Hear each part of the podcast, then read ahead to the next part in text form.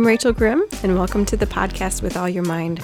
I'm here to help us understand the Bible with cultural and historical context, linguistic info, and other cool stuff. Enjoy.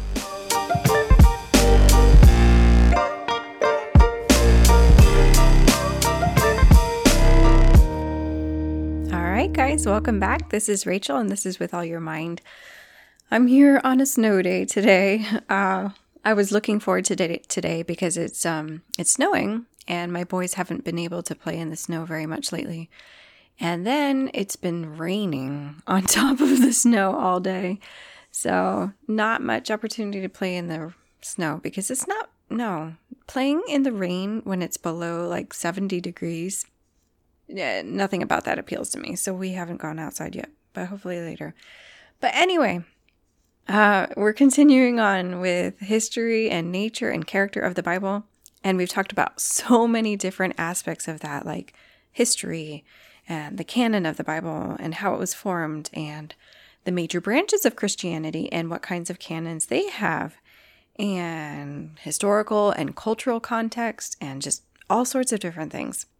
And one thing that keeps on coming into all of that is Bible translation and how different Bible translations have impacted our understanding and thinking about the Bible, just kind of connotations with things. And, you know, we talked a lot about how the King James Bible has affected how we read things.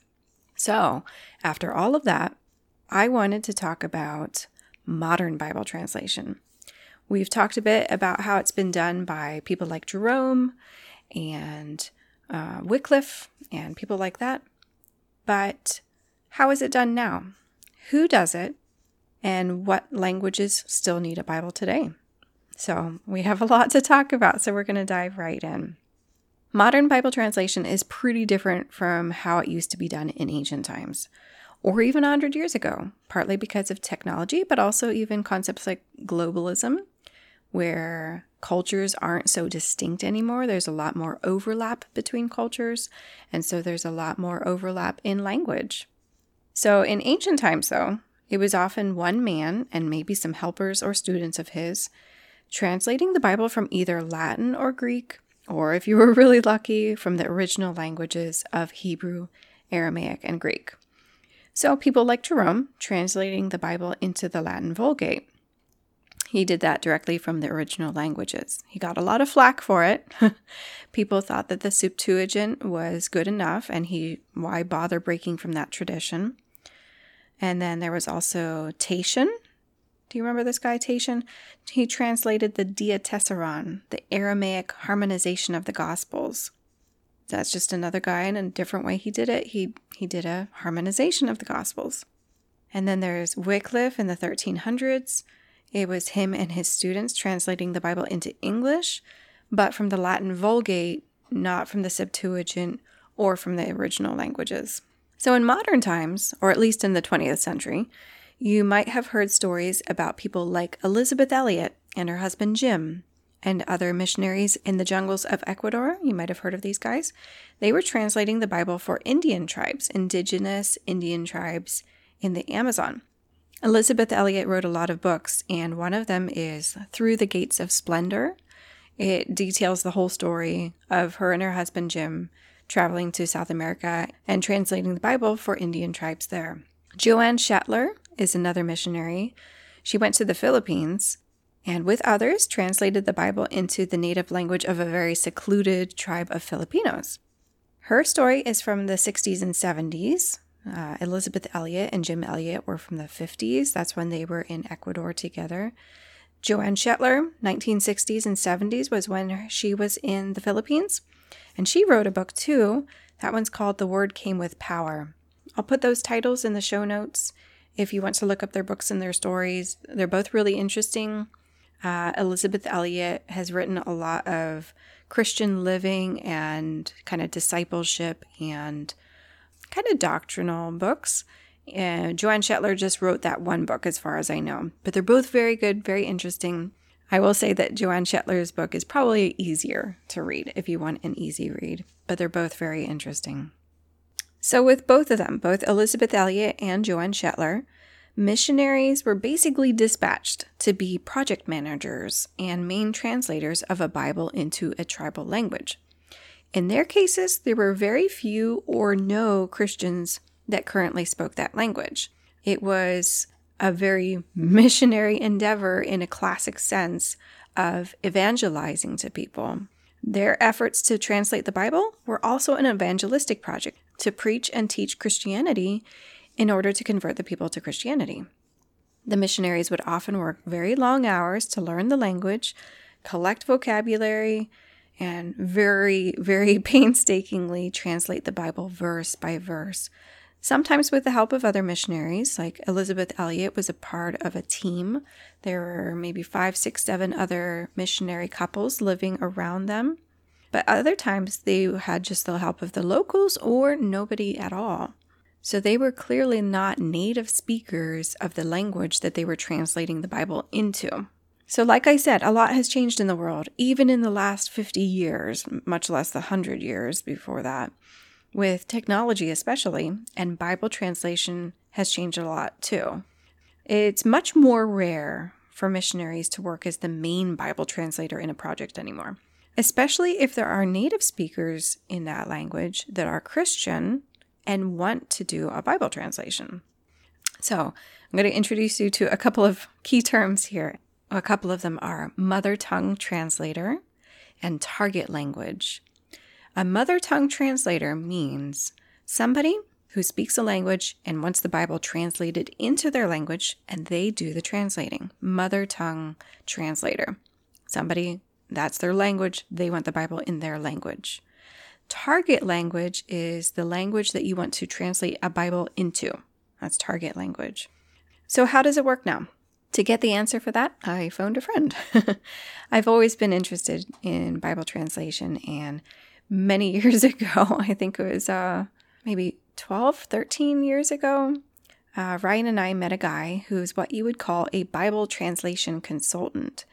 He works with a major Bible translation organization and has worked on Bible translation projects in the Asia Pacific area, Africa, and mainland Asia so you know he has a little bit of experience. So I contacted him for the first time in many years. I'd been getting his newsletter this whole time, but I contacted him and told him about the podcast and said, you know, I I want to make this accurate. I want to know that I really know what's going on because it's been a while since I was involved in Bible translation at all in any sense. And I thought, you know, if I have a resource that I can use, I better use it so that we can get the best information that we can get. So my friend very graciously agreed to do a Zoom meeting and I recorded it and I'm going to play some parts for it for you. Uh, we talked for a long time, so I can't do the whole thing. I think we talked for over an hour. And he told me all sorts of different facts and stories. And but I'm going to play this clip for you because he's going to talk about one of the projects that he was involved in in Nigeria. And I wanted him to give us a picture of who is working on a project. What does this look like in real time? Like if we could be a fly on the wall of what is it, an office, a church? Who's doing these translations and how is it done? So let's listen in while my talks about a project he was involved in in Nigeria what kind of team when you say team what do you mean who do you need as a part of a team to do a translation. Okay. yeah so it's it's uh and most mother tongue translation projects are not just within a family. There's usually some level of a church um, established in that language community that's supportive of that.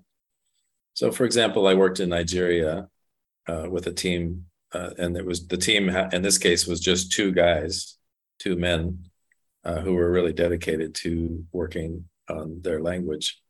But they had an extensive uh, support system there. The church was very strong in that language group. They mm-hmm. when they had uh, they called it the translation committee, but uh, sometimes they would have 80 to 100 pastors from all over the language area come together and they would be able to talk about translation issues. Um, mm. They invited me. I don't know what your feeling on, on God's name is in the Old Testament, but they invited me to give a presentation on what I believe is God's intention in Exodus 3:15. You know, Yahweh is my name to be by which I'm to be remembered forever. Mm-hmm. And they were thrilled. And they, based on that presentation and the pastor's agreement, they they have put Yahweh in the Old Testament wherever it occurs. Cool. Um, so that kind of that kind of support, it's un, it, maybe that level of support is unusual um, mm-hmm. But in, in mm-hmm. most cases, the mother tongue translation team is is going to come out of a local church, church. Uh, yeah. situation, and they're going to be chosen by the local church as people of integrity, uh, people that they see as having potential. Um, yeah. So in in in Nigeria again, um, the uh, SIL is managing most of the projects there, uh, sorry, this is this goes back to 2014. So it's I, I don't work there now, but mm-hmm. so at least eight years ago, eight nine years ago, this was the situation where SIL would would advise the local churches on what kind of person to choose to be on the translation team. Um, in the Solomon Islands, uh, we worked with a, a um, a group. Well, in Solomon Islands, there's a Solomon Islands Christian Association, made up of six different denominations, and they're very involved in all Christian missions and mission and ministries in in the Solomons. In fact, uh, in order for a foreigner to get a visa to work on Bible translation, it had to first be approved by the Solomon mm-hmm. Islands Christian Association before the government would even give you a visa. Wow. Um, so the translate and I, we worked on the national language there. So because it was a national project, uh, we had uh, our the three the three Solomon Island translators that were on the team were from three different denominations. Um, one was Roman Catholic, one was Anglican, the other one was from a Baptist mm-hmm. background uh, mm. denomination. That's cool. And and uh, so and then I so I came in as translation advisor to work mm-hmm. with them. So that's not a classic mother tongue translation team where they're doing it on their own. So as you can see, the whole setup for modern Bible translation is completely different. A local church in an area of Nigeria spoke a regional language and a local language. And I realize I have to back up. Let's take Nigeria as a case study for understanding how Bible translation has to work. So in Nigeria, it's a it's a big country with a lot of languages, a lot of distinct ethnic groups. So they have a really complicated system of languages. They have national languages, regional languages, and local languages. So, a national language would be something that government does their business in, that something that most people would learn in order to do business. If you lived in a big city, you would definitely know this language. So, one of Nigeria's national languages is English. So, most people in Nigeria know English. So, obviously, they already have the Bible in English in Nigeria. But this is not a local language. It's not a language of an ethnic group in Nigeria. So then you move down to the regional language. It's like three layers on a layer cake. Second layer, regional language. This would be a language spoken across a huge area. It's probably a language of one ethnic group that tends to dominate that area, either because they're just bigger or they have more power in some way. So, this group that my friend was translating with, or at least meeting with, they spoke a regional language that also had a Bible, but they that wasn't what they wanted to read the Bible in. They wanted to speak it in their local language. That was the language for their ethnicity, the one that matched to them, the one that they spoke at home and grew up in. So we have local, regional, and national languages. Just because you have a Bible in a national or regional language doesn't mean that everybody has a Bible in their own language. Okay. And I'm going to tell you a couple of key terms for Bible translation. One of them is mother tongue or heart language. Heart language specifically is a term used by Bible translators to refer to a language that people relate to the most, the one that if God spoke to them, it would be in that language. The language that you don't have to think hard to understand. You just understand it because you, that's your thing. That's what you speak. Okay. So the people that my friend was talking about, used the Bible in the regional language, but still didn't have a Bible in the local language. So that would be a little bit like um, native Spanish speakers in the US only having the Bible in English and nothing in Spanish. Or if you've heard of these, the Uyghurs in China, they're actually a Muslim minority in China. And if they wanted the Bible, they would need a Bible translation if they only had the Bible in Chinese. Or another one that we might be able to relate to more because of current events, it would be like Ukrainians in Ukraine only having the Bible in Russian and nothing in Ukrainian. So the people in Nigeria that my friend met with were already Christian, already had a big Christian presence in this area, already had multiple churches, already had a system of church organization, and just needed help to translate a Bible into their local language efficiently and professionally. So my friend is one part of a system of Bible translation.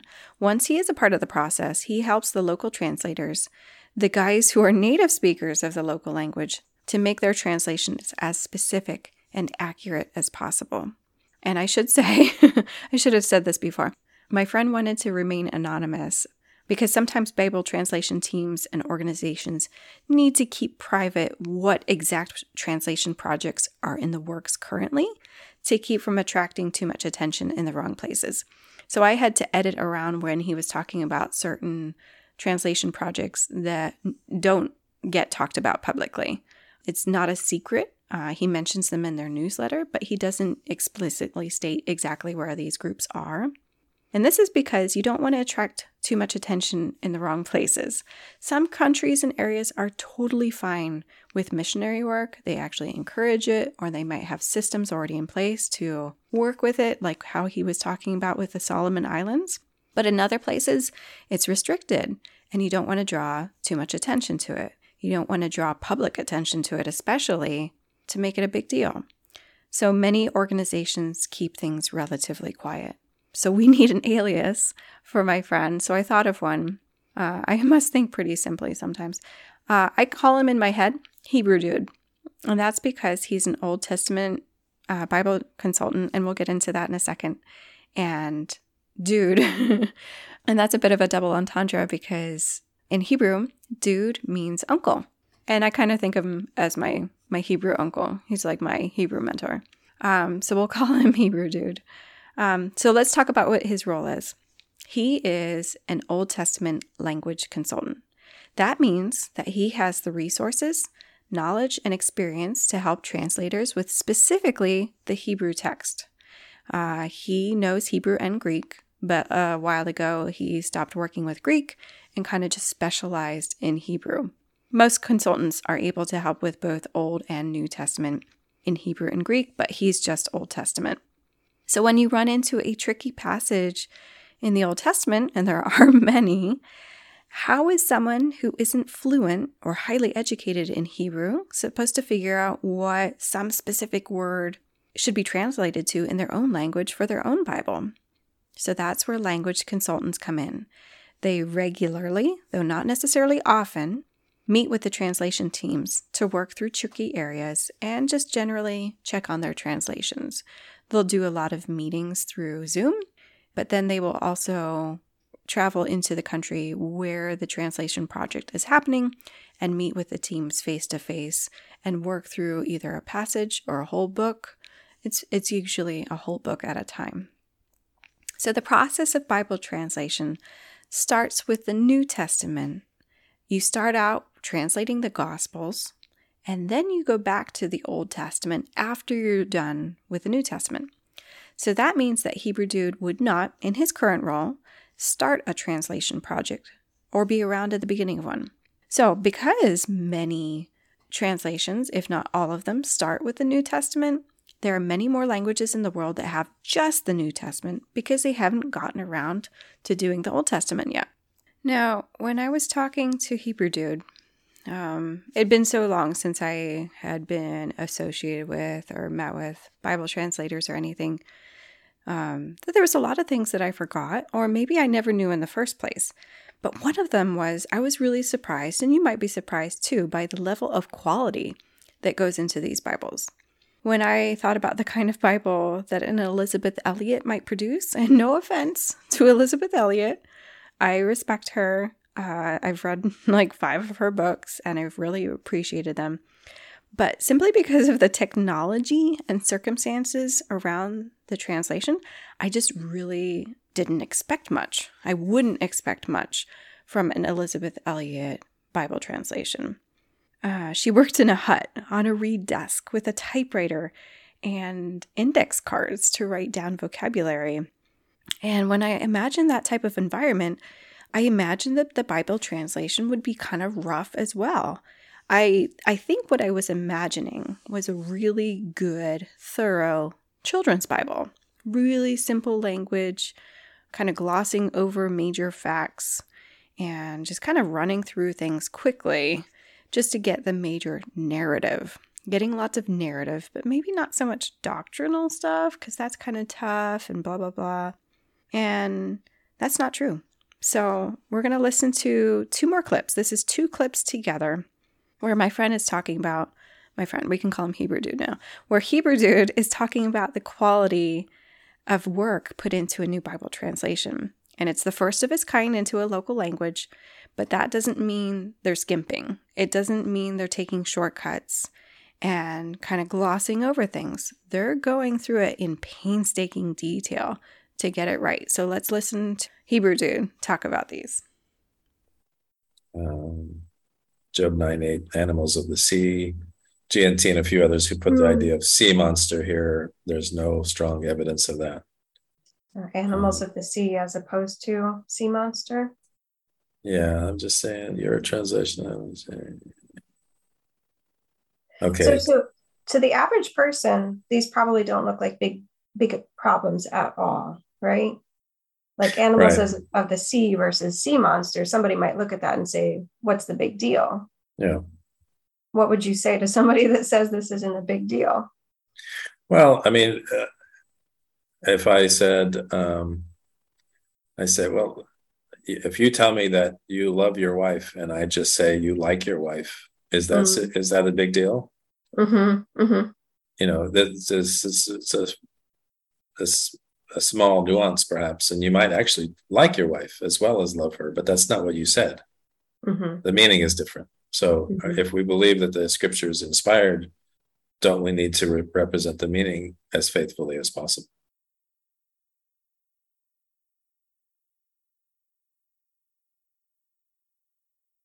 and so uh, we're working on well how do we develop this dual track. We have people that we're developing as consultants which i'll get to in a minute but we also need to develop people that are exegetical advisors that will come alongside teams long term mm-hmm. whereas a consultant come in and out and in and out and in and out. Um, and you know technically the consultant isn't supposed to be involved in drafting. We're supposed to be an outside evaluator and say you know this this meets this is within the range of acceptability. And so yes it can be it can be published or uh, some of this can be published but but there's other parts of it that need to be revised and then leave it to the team to do that. So i kind of it's probably humorous to some and not to other people. My i i, I say my job is when the team thinks they're done i come to disappoint them. Um, uh, my when I was a translation advisor working in the Solomons with a team, our goal was that when the consultant looked at our draft, they wouldn't have any questions or problems. That was our goal. We mm-hmm. we wanted to make it as good as possible. Mother tongue translation teams want to do the same thing, but they also recognize they they recognize that they don't have the background to achieve that. Mm-hmm. And so they they're expecting the consultants to come and have lots of you know for the book of isaiah i think i had 700 questions wow. uh, through the book maybe even more i can't remember now for one team so the part where hebrew dude was talking about job uh, and sea monsters versus sea animals that wasn't the best example that he had of a problem with the translation that the translation team had it was just where i stopped him uh, to ask the question, this doesn't seem like a big deal. Um, but in another spot, he was talking about how when Job's friends came and visited him. That that's what this translation team had. That his friends came and visited Job, and they left out the small detail that they met first and then came to travel and meet Job. And it's just these small details that really don't matter even for the narrative, it really doesn't matter so much whether the friends met together first and then went to go and visit Job, or they just went separately to meet Job. It doesn't matter. But he makes sure that these translation teams are really getting all of the details, all of the nuances to the fullest extent that is possible. They're not going for good enough. They're going for good. They're going for excellent. So, when you talk about what the finished product is of these Bibles, it's nothing like uh, pencil scribbles on dirty paper tied up with string and thrown out the window of a moving car towards the general direction of a village. Oh, they're quality, professional, published books with ISBNs and footnotes. I when he was talking about footnotes, how they have to put in footnotes, I thought, really? I don't even like putting footnotes into a paper that I write. When you ta- start talking about footnotes, that's when you know it's professional, right? These Bible translations have footnotes. They're professional, yo. So yeah, Hebrew Dude himself admits that they aren't perfect, but he followed that up with immediately, no translation is perfect. So, did you hear that? No translation is perfect, guys. So let's not get out the brass knuckles when somebody suggests that NIV isn't the greatest translation or that the King James is the greatest one. They're all imperfect and God is still sovereign and everything is okay. But okay, so we're going to stop with that portion. I wanted to give you some more facts and resources though. Like you might still be wondering, how many Bible translations are there in the world? How many languages are there in the world? Um, who already has a Bible translation and who still needs one? Okay, so I have a couple of websites for you that if you're interested, and I hope you are, if you're interested in finding out more information, here's some websites. The first one, and I'm going to put all of these into the show notes so that you can just click on links later if you want to. Okay, so the first one is called the Joshua Project. And this is a website that I stumbled on years ago. I don't even know how I found it, but it's a really good one for knowing facts and figures about both people groups and Bible translation. It's a very evangelical website.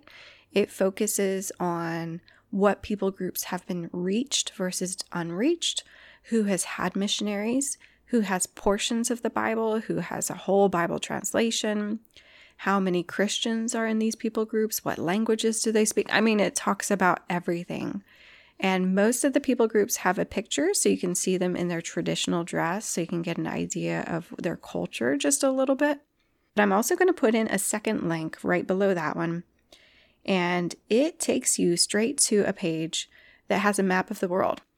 And you can click on any country in the world and it will tell you every single language that is spoken in that country, including just, hey, there's like 50 English speakers over here and 100 Chinese speakers over here, you know, immigrants and people that aren't native to that country. It'll tell you every single language spoken, and it will tell you if that language group has portions, New Testament, Old Testament, or complete Bible in that language.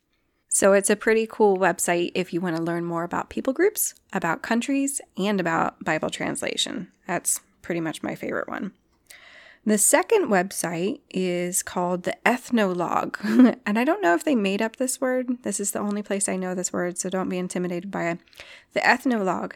And it's hosted by SIL, which is one of the, or is the biggest Bible translation organization in the world. They do a lot and they do a lot of language work, linguistics work. They do a lot of language surveying and a lot of linguistics work, like helping to develop alphabets and written systems for languages that don't currently have one. So they're a very professional, very thorough organization, and they do a lot of work that you wouldn't necessarily think of as missionary work, but helps to eventually get to Bible translation because there's so much groundwork that has to go in before a Bible translation project can even start, such as having an alphabet and written language. So, that website, the Ethnologue, has a lot of statistics and good maps for Bible translation, just like Joshua Project. They just come at it from a slightly different angle, a lot of different information. And they do have some paid content on the Ethnologue website, so it's not quite as easy to use as the Joshua Project, just because you can't just run all over it and do whatever you want. Um, but it's still a very good website for this kind of information.